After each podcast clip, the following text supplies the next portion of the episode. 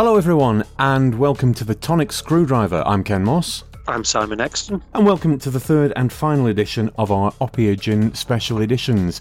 Tonight we're going to be trying their Far East edition. The Infobollocks tells us Opio Gin Far East edition is an unmistakably Opio Gin with Sichuan peppers for lingering warmth and smoky notes of Ajwain, which is a word I'm not familiar with. So do you want to try that again? No, I don't. Fair enough. I was just going to do a quick Google and find out what Ajwain is. How are we spelling Ajwain? Ajwain.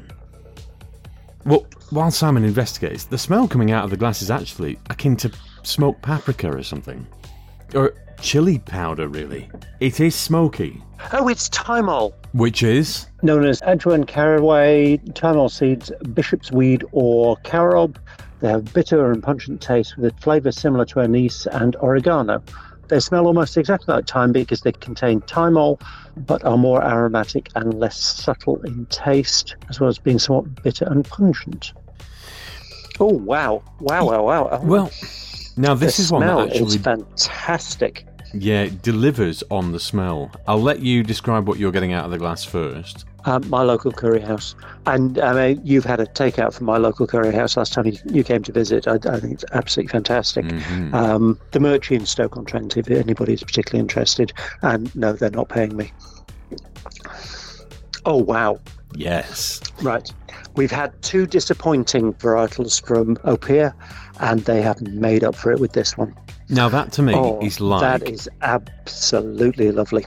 So that to you is like... Chili powder or curry powder mixed into a drink.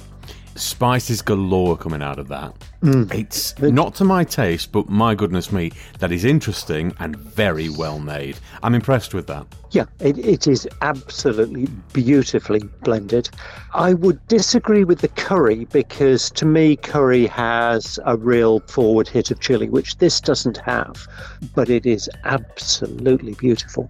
Oh, the nose is just indescribably wonderful. It almost has a bitterness to the smell, but a sweet bitterness. It's really difficult to describe, but absolutely gorgeous. Well, this is not to my taste at all. However, it's so interesting. If this was put in front of me, I would be very pleased at how different it is. I'm compelled to give it a 4.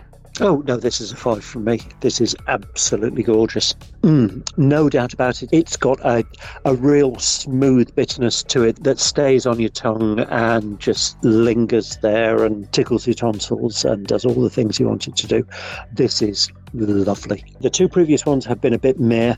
This has really redeemed it. It is far, far nicer than the classic Opia. I'm blown away by this. Very clear 5 out of 5 from me.